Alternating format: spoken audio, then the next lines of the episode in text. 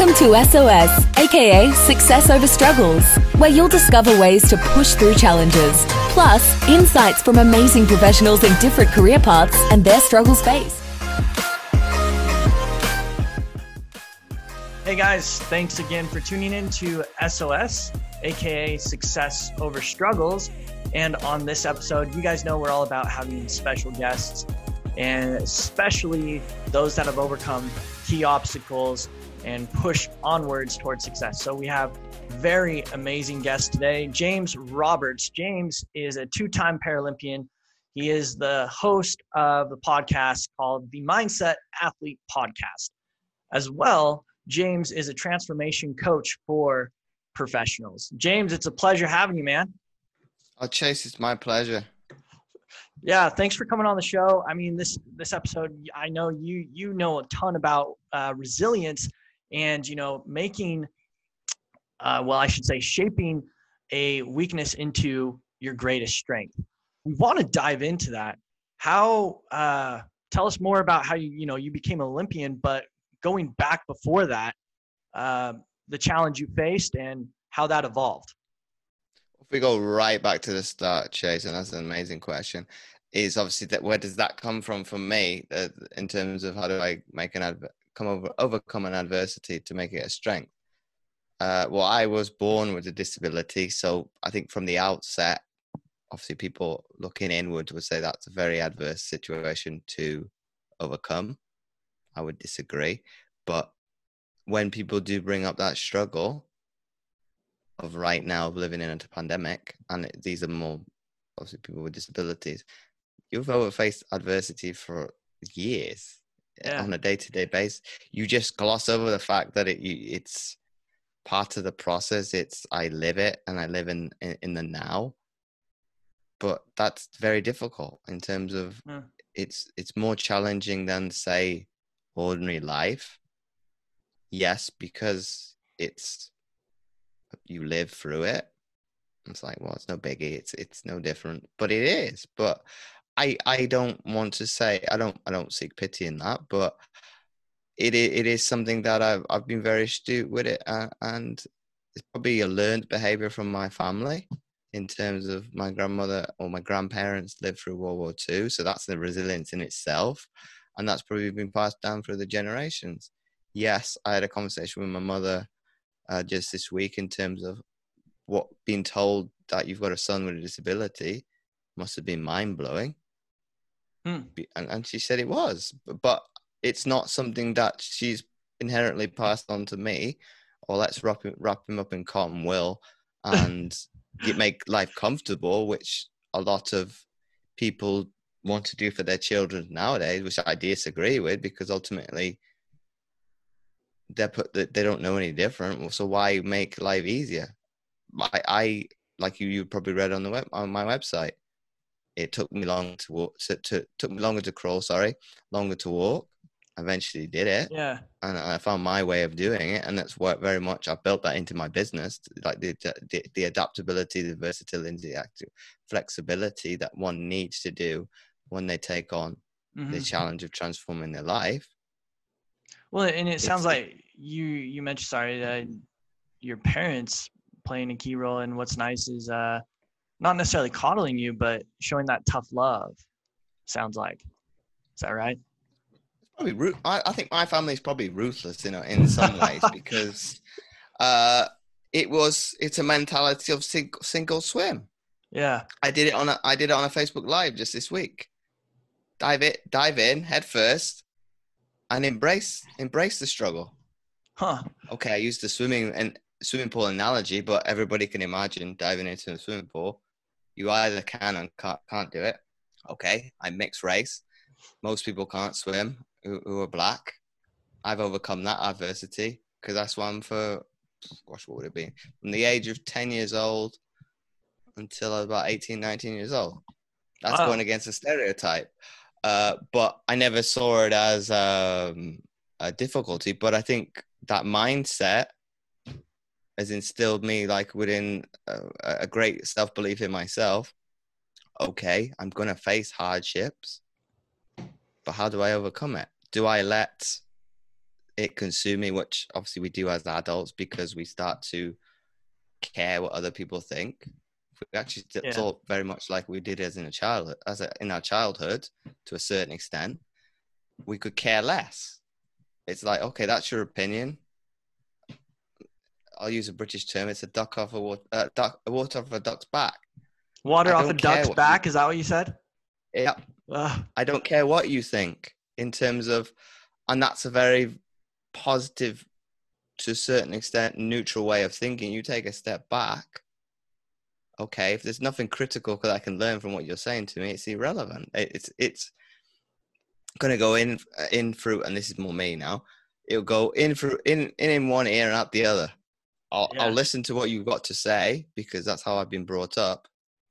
But if it's not serving me, it. straight out the uh, straight out the other ear, and and I've and I've forgotten about it. But that is very much a learned behavior and Uh-huh. nurturing one because ultimately, uh, obviously through my sporting career, it's been very ebbs and flows.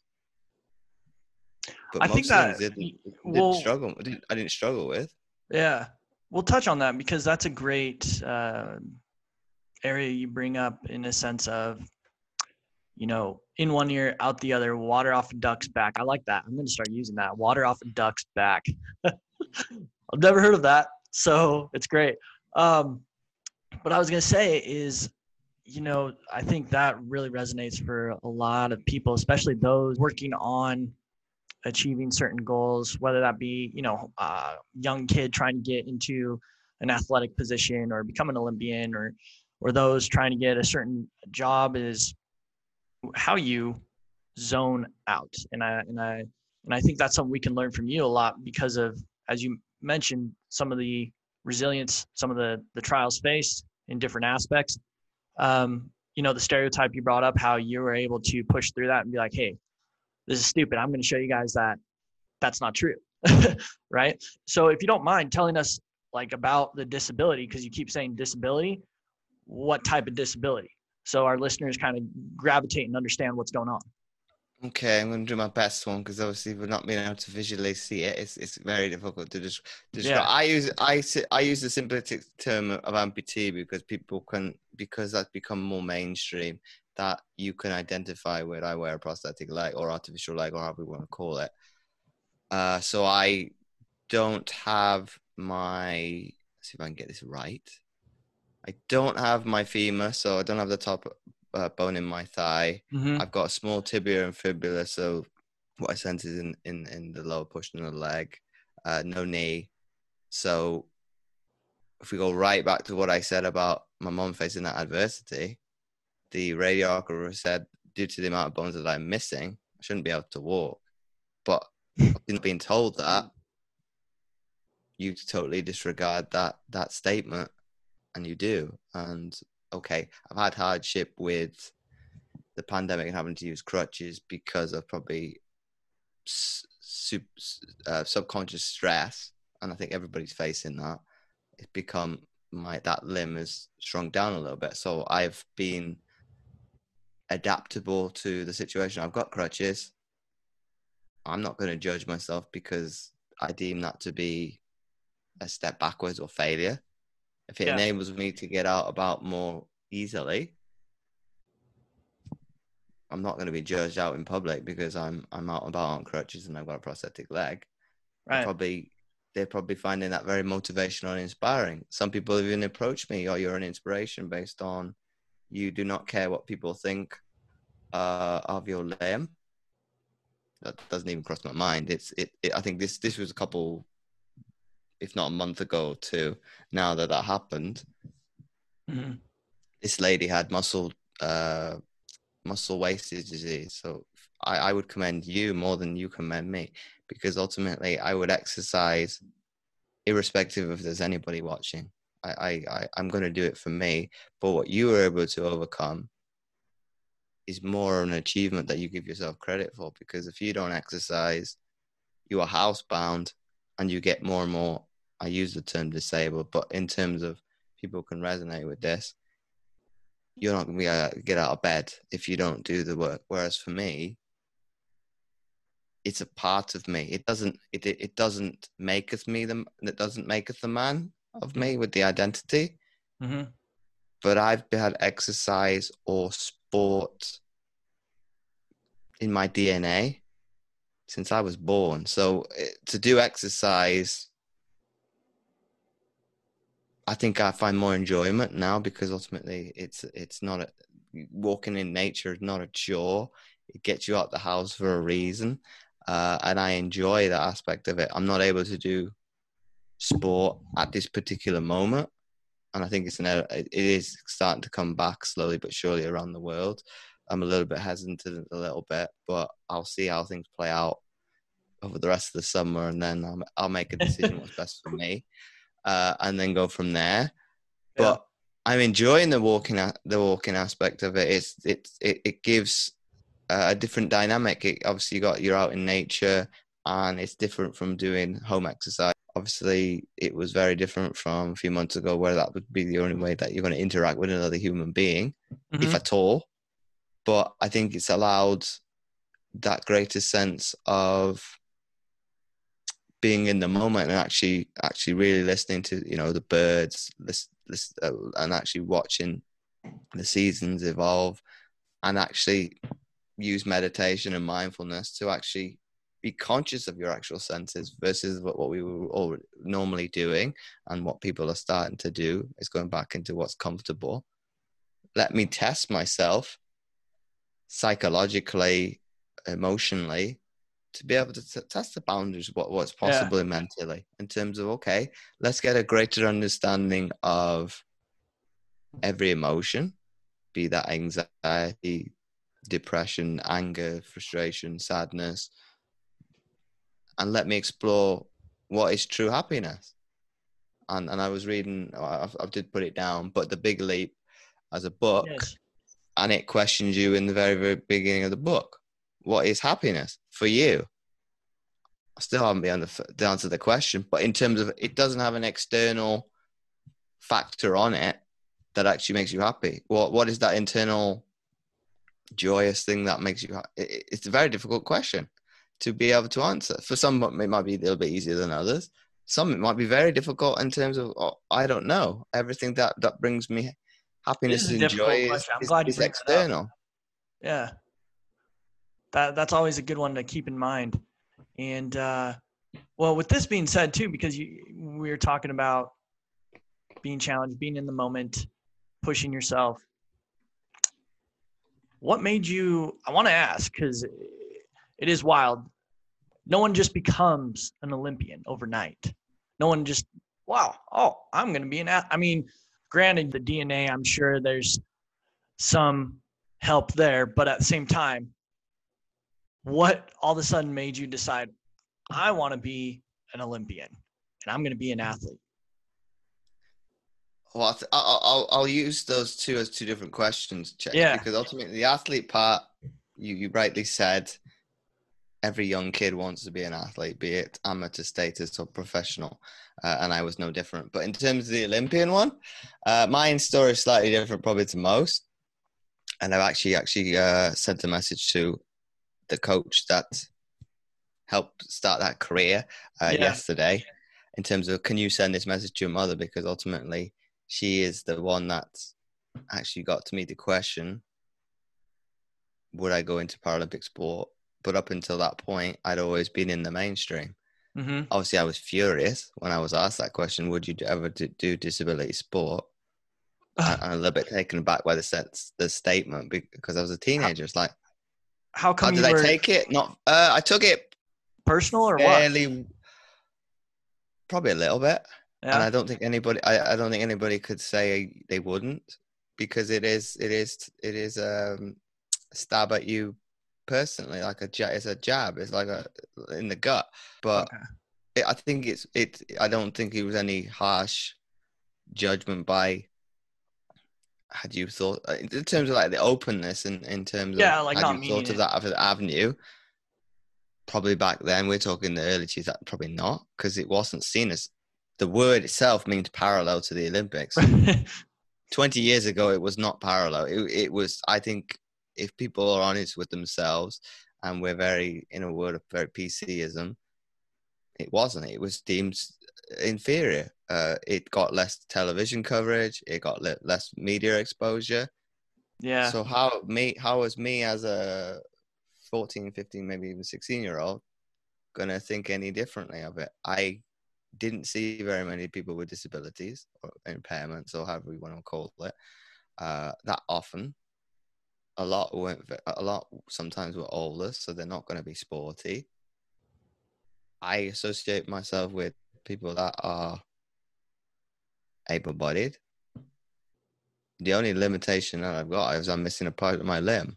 Nothing else is is is um, holding me back. So right. I probably had an inferiority complex with it, and I and I and I'm, I'm open to say that because it was probably true. I've long since evolved from that 15, 16 year old now to be. I was going to say I could tell you almost 35 years old. It shaped my it it's it's shaped my career. It's given me a platform. It's given me a voice to be able to give my opinions to whatever I'm speaking about because ultimately it opens doors. Uh, that that that that Paralympic uh, opening line. It, it it has been a godsend. But I think if I don't have that conversation 20 years ago, who knows? Who knows where I'm at now? I, I probably would still be sporty, but it has given me the self belief to take on anything and every and everyone. Uh, okay, I've had certain axes to grind and a chip on my shoulder like anybody else, and mm. that's probably the disability itself. Mm-hmm. And and sometimes I have to not forget that because ultimately that that is a it's deemed a bad thing to bring to the to the table that competitiveness, but that's not true. That's comparative to other people, which is detrimental. Co- to be competitive with somebody, I would I deem that's great, a not, great is, is, is a great attribute to have because if you want to be on a level footing with somebody, you're obviously going to strive to to to outdo them, and that brings the best out of everybody because you've got that very much ebb and flow uh, counter lever. The only problem is obviously when the ego comes involved, and then you're starting to butt heads. But yeah, that that's having too much of that. Yeah, that's, that's it's trying as long as you don't go to that extreme. Competitive is competitiveness is a good thing, but obviously society disagrees. But you see it in a lot of things. Uh, I watched another HBO show. Uh, I think, well, here was Sky documentary on Hitsville, USA, and the creation of Motown. Okay. That had, I don't know, I'm trying to think off the top of my head. Uh, Marvin Gaye, The Temptations, Four Tops, Supremes, the Jackson Five, and the list is endless. Into, and mm-hmm. that was under one roof. But they use compet- competition to kind of make them make the best music possible. Obviously, they had a yeah, t- uh, um, play with each other and see who could do better. Who could who could better. who could outdo each other? And I've got this song, and it would maybe go it wouldn't work with this individual. Da, da, da. And that's some of the most recognizable music for irrespective of your generation. Yeah, truly uh, believe competitive competitiveness is a trait or an attribute that's needed at the same time. Um, yeah being careful with in the sense of that that ego because uh, i know i've dealt with that in the past where you know uh, you you get upset that someone may not believe in you um, and it pushes you to do more right? And i think that's great but then there's that that fine line of okay past that trying to not get so egotistical right well, that's a difficult thing, that, uh, uh, and it's probably more difficult for the younger athlete. Yeah. And if I use myself, because obviously there's no, I can't take it personally, because uh, it's it's ha- it happened and it's the truth. I'm a very egotistical young athlete. I could care less about my times. This is back in the days of swimming. Yeah. If I beat people, I was happy, but that's not that's okay at the very top of sport because the the the, the margins of victory are a fine line. You you are generally forgotten if you finish second, anything after first in history. So irrespective of how much I win by, it doesn't matter. I've still got that gold medal. Okay, for me that didn't happen, but that's a different story altogether. but that was an evolutionary process because I had to go away from being content with beating people to I need to improve. And the only way I improve is to beat myself. Mhm. And obviously, the, the further you go up the ladder, it ebbs and flows between the two. Yes, I need to beat people domestically to get my selection. Yeah.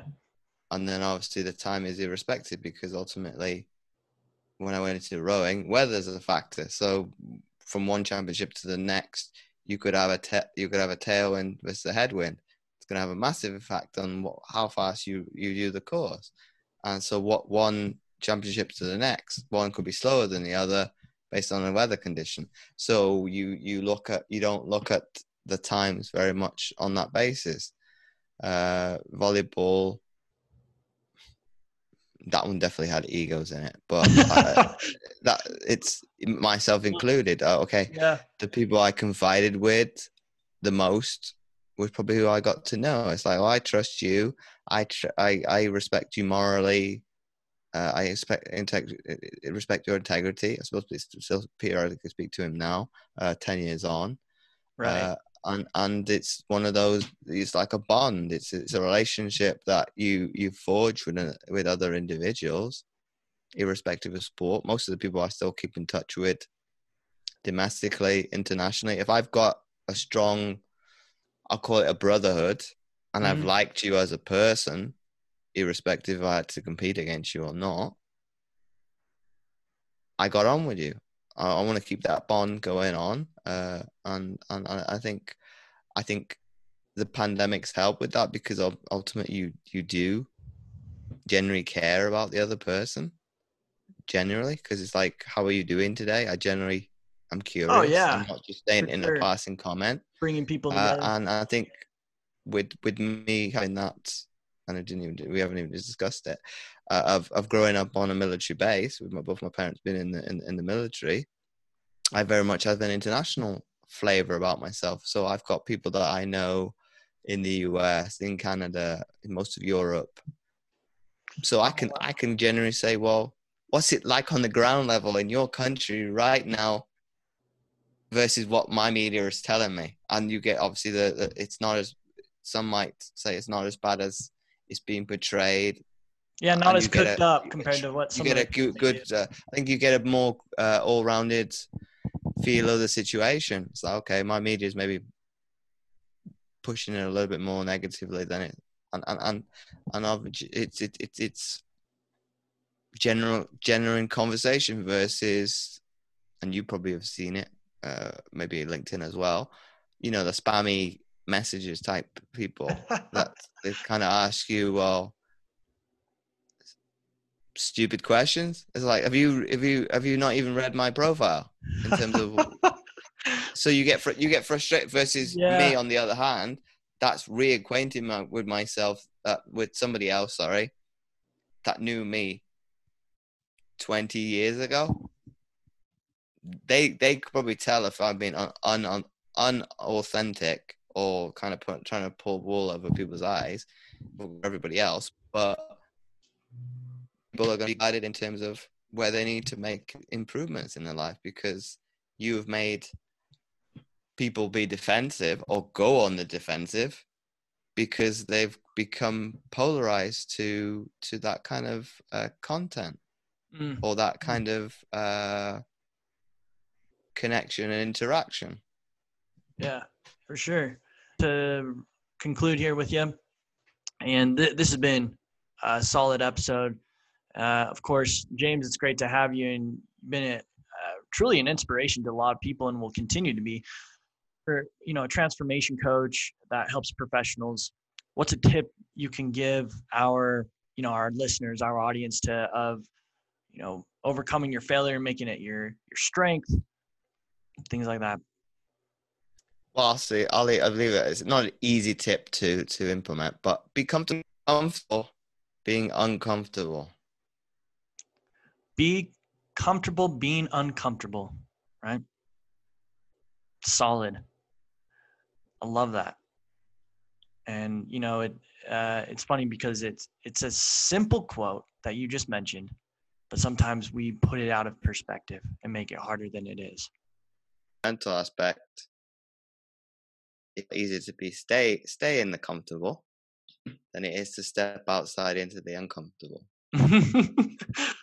Love it. That's great. Going both ways. So, James, uh, thank you so much for uh, coming on SOS. Uh, it's been a, a, true pleasure having you. Where where can we find you? Where can everybody find you? Go about listening more from you and learning from you. Uh, you can find me on Facebook, uh, Twitter, Instagram, LinkedIn. if you put the prefix forward slash James O Roberts 11, you find me on all, all those platforms. and you can find my podcast, The Mindset Athlete, on Apple Podcasts, Spotify, or anywhere that you listen to podcasts. Perfect. Fantastic. Uh, you guys, you heard it. Uh, definitely go check it out. Thank you for listening to another episode of SOS. You know, success over struggles. I really appreciate it. Uh, you know, if you found us through the site, through iTunes, through Spotify, however you found us, I am so thrilled you came across this. It means a lot, you know, for us to continue growing this community. What we need from you is really to go about sharing this or even leaving a review. That way we can keep trekking onward, building this sucker up.